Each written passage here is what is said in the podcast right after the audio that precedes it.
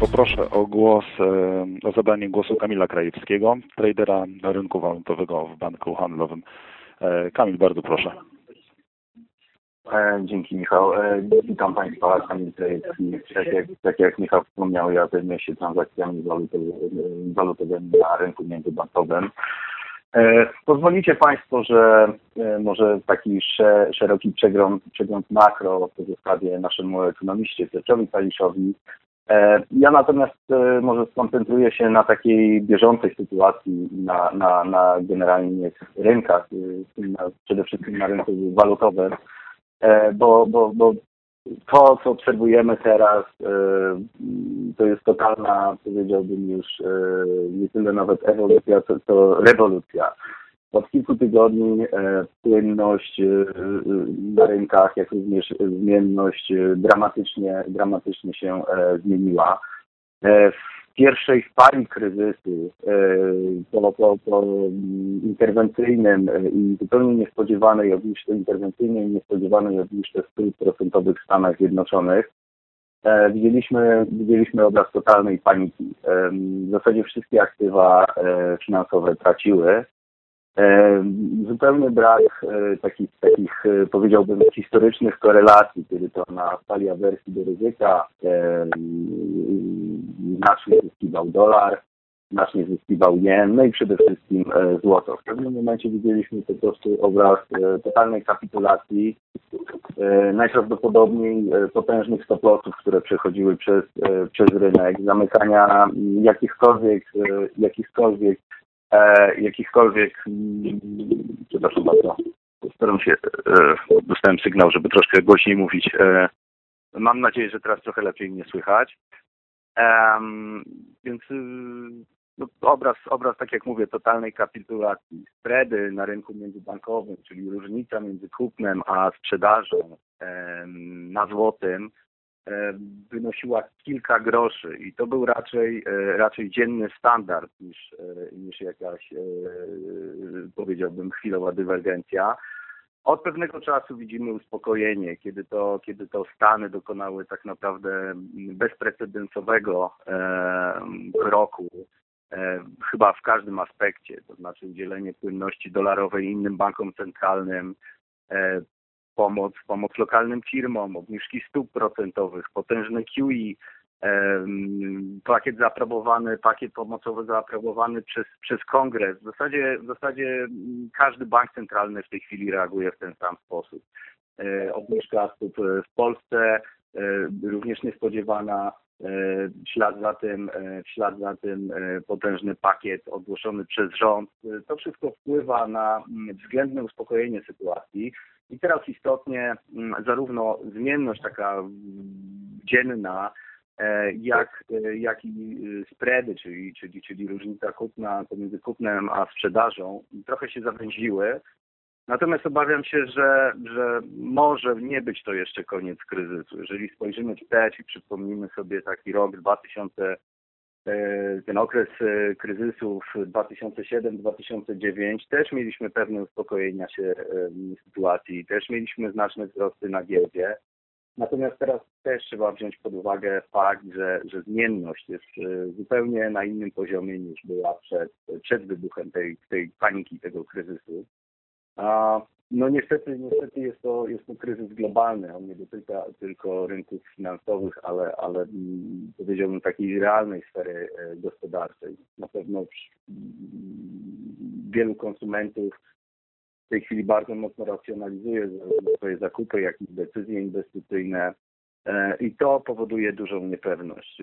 Widać, widać jak gdyby konsensus na, na władz centralnych, banków centralnych, rządów, do tego, żeby bardzo mocno wspierać ekonomię i, i widać, że te, te reakcje, które, które są, są tak naprawdę skoordynowane. To już nie jest tylko, e, tak jak w trakcie poprzedniego kryzysu, e, rezerwa federalna, a potem Europejski Bank Centralny czy japoński bank, który, e, które dokonywały jakichś interwencyjnych, e, interwencyjnych akcji.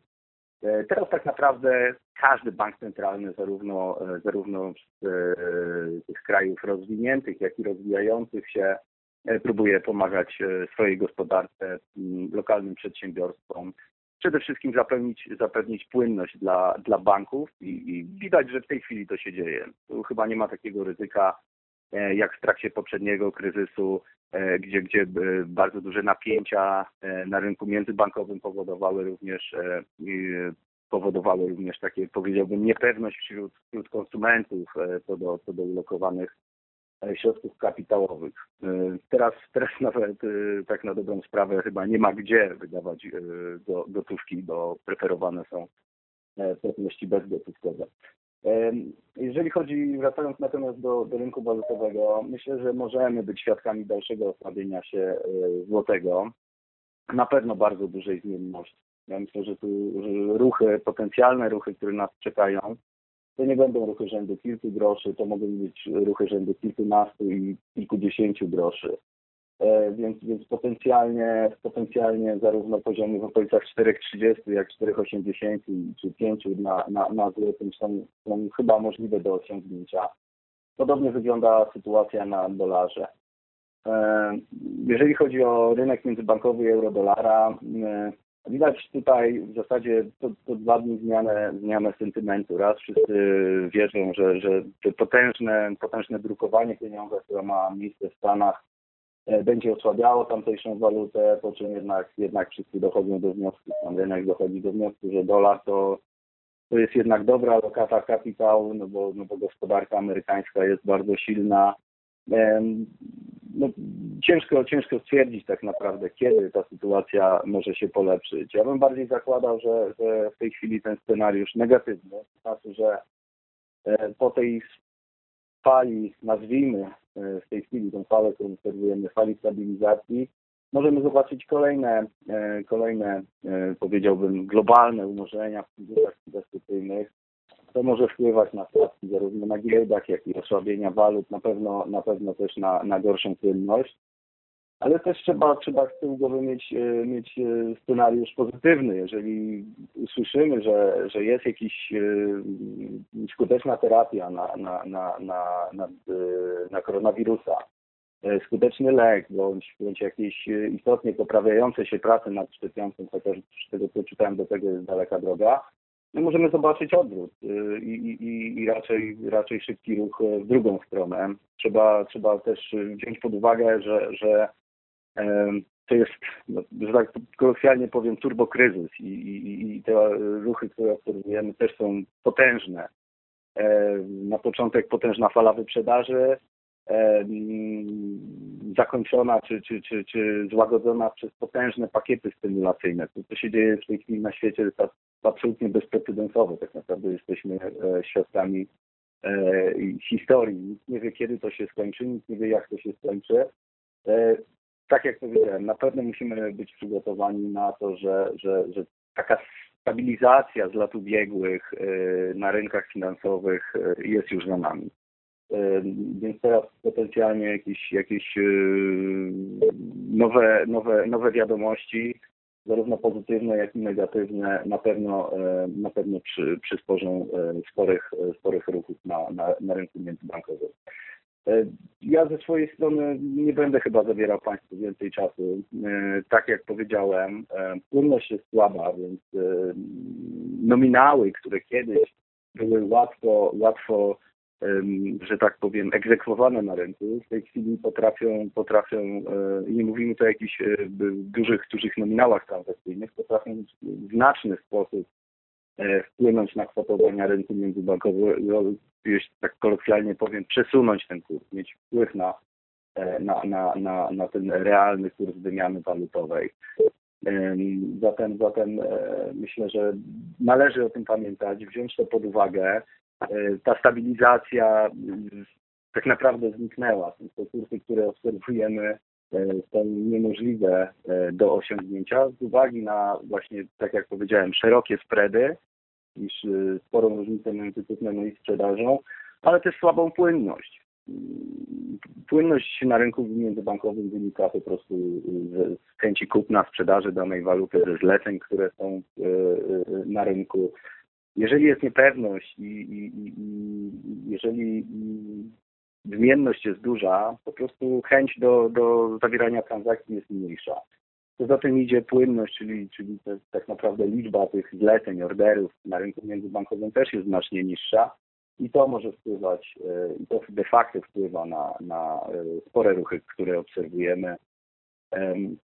A co za tym idzie konieczność, konieczność z naszej strony też uważnego kwotowania transakcji, czy tam wyceny, wyceny potencjalnych transakcji. Więc z mojej strony to chyba wszystko. Ja pozostanę na linii, jeżeli będziecie mieli Państwo jakieś pytania, a przekazuję głos e, Michałowi. E, tak, a ja w kolei, a w kolei e, ja przekażę głos Piotrowi Kaliszowi. Piotr, Piotr, bardzo proszę. Dziękuję. E, dzień dobry Państwu. Ja postaram się spojrzeć na temat bardziej od strony makroekonomicznej. Powiedzieć o tym, co wiemy, a może w dużym stopniu też o tym, czego nie wiemy, bo, bo wydaje mi się, że trzeba podkreślać, że, że dokładny rozwój obecnej sytuacji zależy od wielu czynników, częściowo związanych z epidemią i to jest coś, czego nie wiemy. Nie, nie wiedzą tego wirusolodzy, epidemiolodzy, więc tak naprawdę możemy tylko jakby przedstawiać pewne scenariusze i, i na bieżąco je analizować. Wydaje mi się, że to, to co jest jasne w tym momencie, to jest to, że no, pandemia postępuje i bynajmniej nie, nie wyhamowuje, w, patrząc przynajmniej na sytuację w Stanach Zjednoczonych i w Europie Zachodniej. Um, kluczowa w tej sytuacji jest skala ograniczeń, które zostały wprowadzone. Ograniczeń dotyczących choćby możliwości poruszania się, działalności niektórych firm. Te ograniczenia w, w Polsce były wprowadzane na relatywnie wczesnym etapie. Jako, myślę, że to yy, najlepiej pokaże, jeżeli na przykład porównamy to, że w Polsce szkoły zostały zamknięte w momencie, gdy stwierdzono dopiero trzydzieści jeden przypadków yy, COVID, natomiast w Niemczech ta decyzja była podjęta przy, przy liczbie zakażonych przekraczających siedem tysięcy. E, oczywiście e, można zakładać, że część osób nie została zdiagnozowana, natomiast sama ta różnica pokazuje, że ograniczenia w Polsce były wprowadzone na bardzo wczesnym e, etapie. E, Możliwe, że częściowo pomogło to spowolnić rozwijanie się pandemii, bo gdybyśmy spojrzeli na, na takie wykresy pokazujące liczbę stwierdzonych przypadków w danych krajach, to widać, że w przypadku Polski, Czech, Słowacji szczególnie, ta linia jest nieco bardziej płaska, nie, nie rośnie aż tak bardzo, jak w, w krajach zachodnioeuropejskich lub w Stanach Zjednoczonych. Powiedzmy tak, z dnia na dzień liczba przypadków w tym momencie rośnie około dziesięć procent lub nieco powyżej dziesięć procent. Um, jeszcze dwa tygodnie temu te wzrosty były w okolicach trzydzieści pięć procent. To jest bardzo duża różnica. Um, przy, przy dziesięcioprocentowym wzroście to oznacza, że jeżeli oczywiście nic się nie zmieni, to w ciągu tygodnia liczba przypadków może się podwoić. Um, przy dwudziestoprocentowym wzroście powiększenie byłoby czterokrotne, nie dwukrotne. Więc to jest bardzo istotny czynnik. On wpływa na to, jak, jak ta ścieżka zachorowalności w najbliższych miesiącach, w najbliższych tygodniach, a może i miesiącach będzie wyglądać. Natomiast wniosek z tego jest taki, że im dłużej oczywiście wprowadzamy te ograniczenia, tym, tym większy jest koszt dla gospodarki w, w formie wolniejszego wzrostu strat firm, ewentualnych zwolnień. Natomiast z drugiej strony fakt, że wprowadzenie tych ograniczeń wypłaszczyło ścieżkę zachorowalności, sugeruje, że prawdopodobnie w dłuższym okresie te, te ograniczenia zostaną utrzymane, czyli no, jest wiele scenariuszy możliwych, natomiast my w, w swoich scenariuszach a, takich prognostycznych zakładamy, że, że te ograniczenia pozostaną przynajmniej do maja. Czyli jeżeli w najlepszym razie zostaną um, usuwane na początku maja, pewnie bardziej prawdopodobne jest to, że to może być pod koniec maja.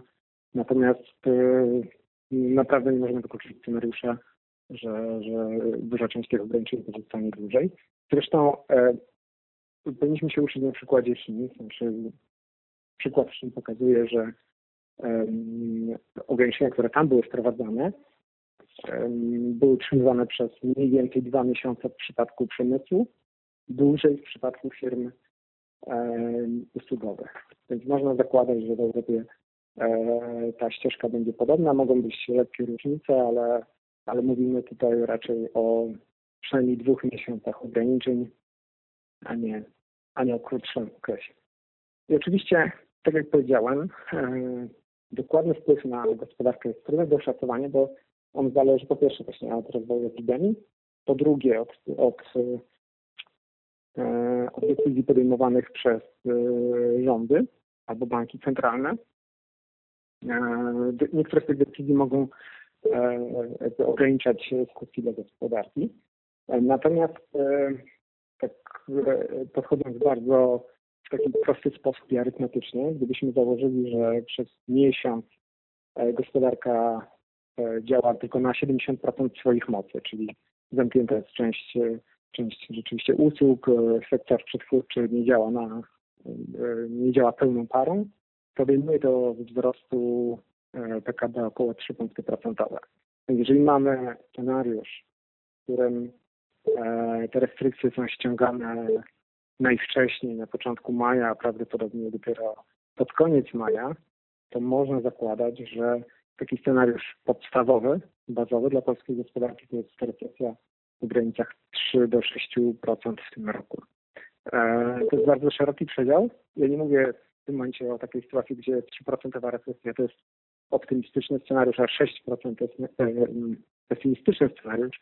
Myślę, że ten bardzo szeroki przedział, on odzwierciedla po prostu niepewność, którą mamy, ale ten szeroki przedział między trzy a sześć procent spadku P K B um, przedstawia w tym momencie najbardziej prawdopodobny scenariusz. Negatywny scenariusz to byłby taki, w którym e, pandemia utrzymuje się dłużej, e, COVID, e, nawet jeżeli w lecie e, te problemy przygasają, to wracają na jesieni. Wtedy mówilibyśmy o kilkunastoprocentowych spadkach P K B. To jest, e, to jest negatywny scenariusz. Więc e, może tak, e, żeby też te, te liczby e, przedstawić w jakimś kontekście. To są oczywiście, to jest taka prosta reakcja gospodarki, natomiast są podejmowane decyzje przez banki centralne. E, Kamil Krajewski mówił przed chwilą o, głównie o F E D, E B C. E, w, w Polsce też e, podobne decyzje są podejmowane, plus mieliśmy e, przed sobą pakiet fiskalny, nazwany tak m, popularnie tarczą antykryzysową. E, kwota tego pakietu to jest sześć procent P K B, czyli jakieś sto czterdzieści miliardów złotych. Połowa z tego rzeczywiście zwiększa deficyt. Połowa to są, nazwijmy to, formy różnego rodzaju gwarancji dla przedsiębiorstw. Przynajmniej reakcja organizacji przedsiębiorców dotychczas, różnych organizacji, była taka, że, że ten pakiet jest niewystarczający, a przynajmniej nie do końca odpowiada na zapotrzebowanie, które jest zgłaszane. Na pewno jest tak, że w porównaniu z pakietami, które są zgłaszane, przedstawiane w innych krajach Europy Zachodniej, to sześć procent P K B to, jest, to nie jest dużo. To jest, oczywiście nie jest to mała kwota, natomiast w porównaniu ze skalą problemu wiele krajów zachodniej Europy zdecydowało się na większe wsparcie. Myślę, że biorąc pod uwagę skalę szoku, z którym mamy do czynienia, to ta tarcza jeszcze będzie dostosowana w przyszłości. Zresztą e, sygnały płynące od autorów tarczy sugerują, że rzeczywiście na tym się to nie skończyło. E, nowe rozwiązania mogą być jeszcze dodawane.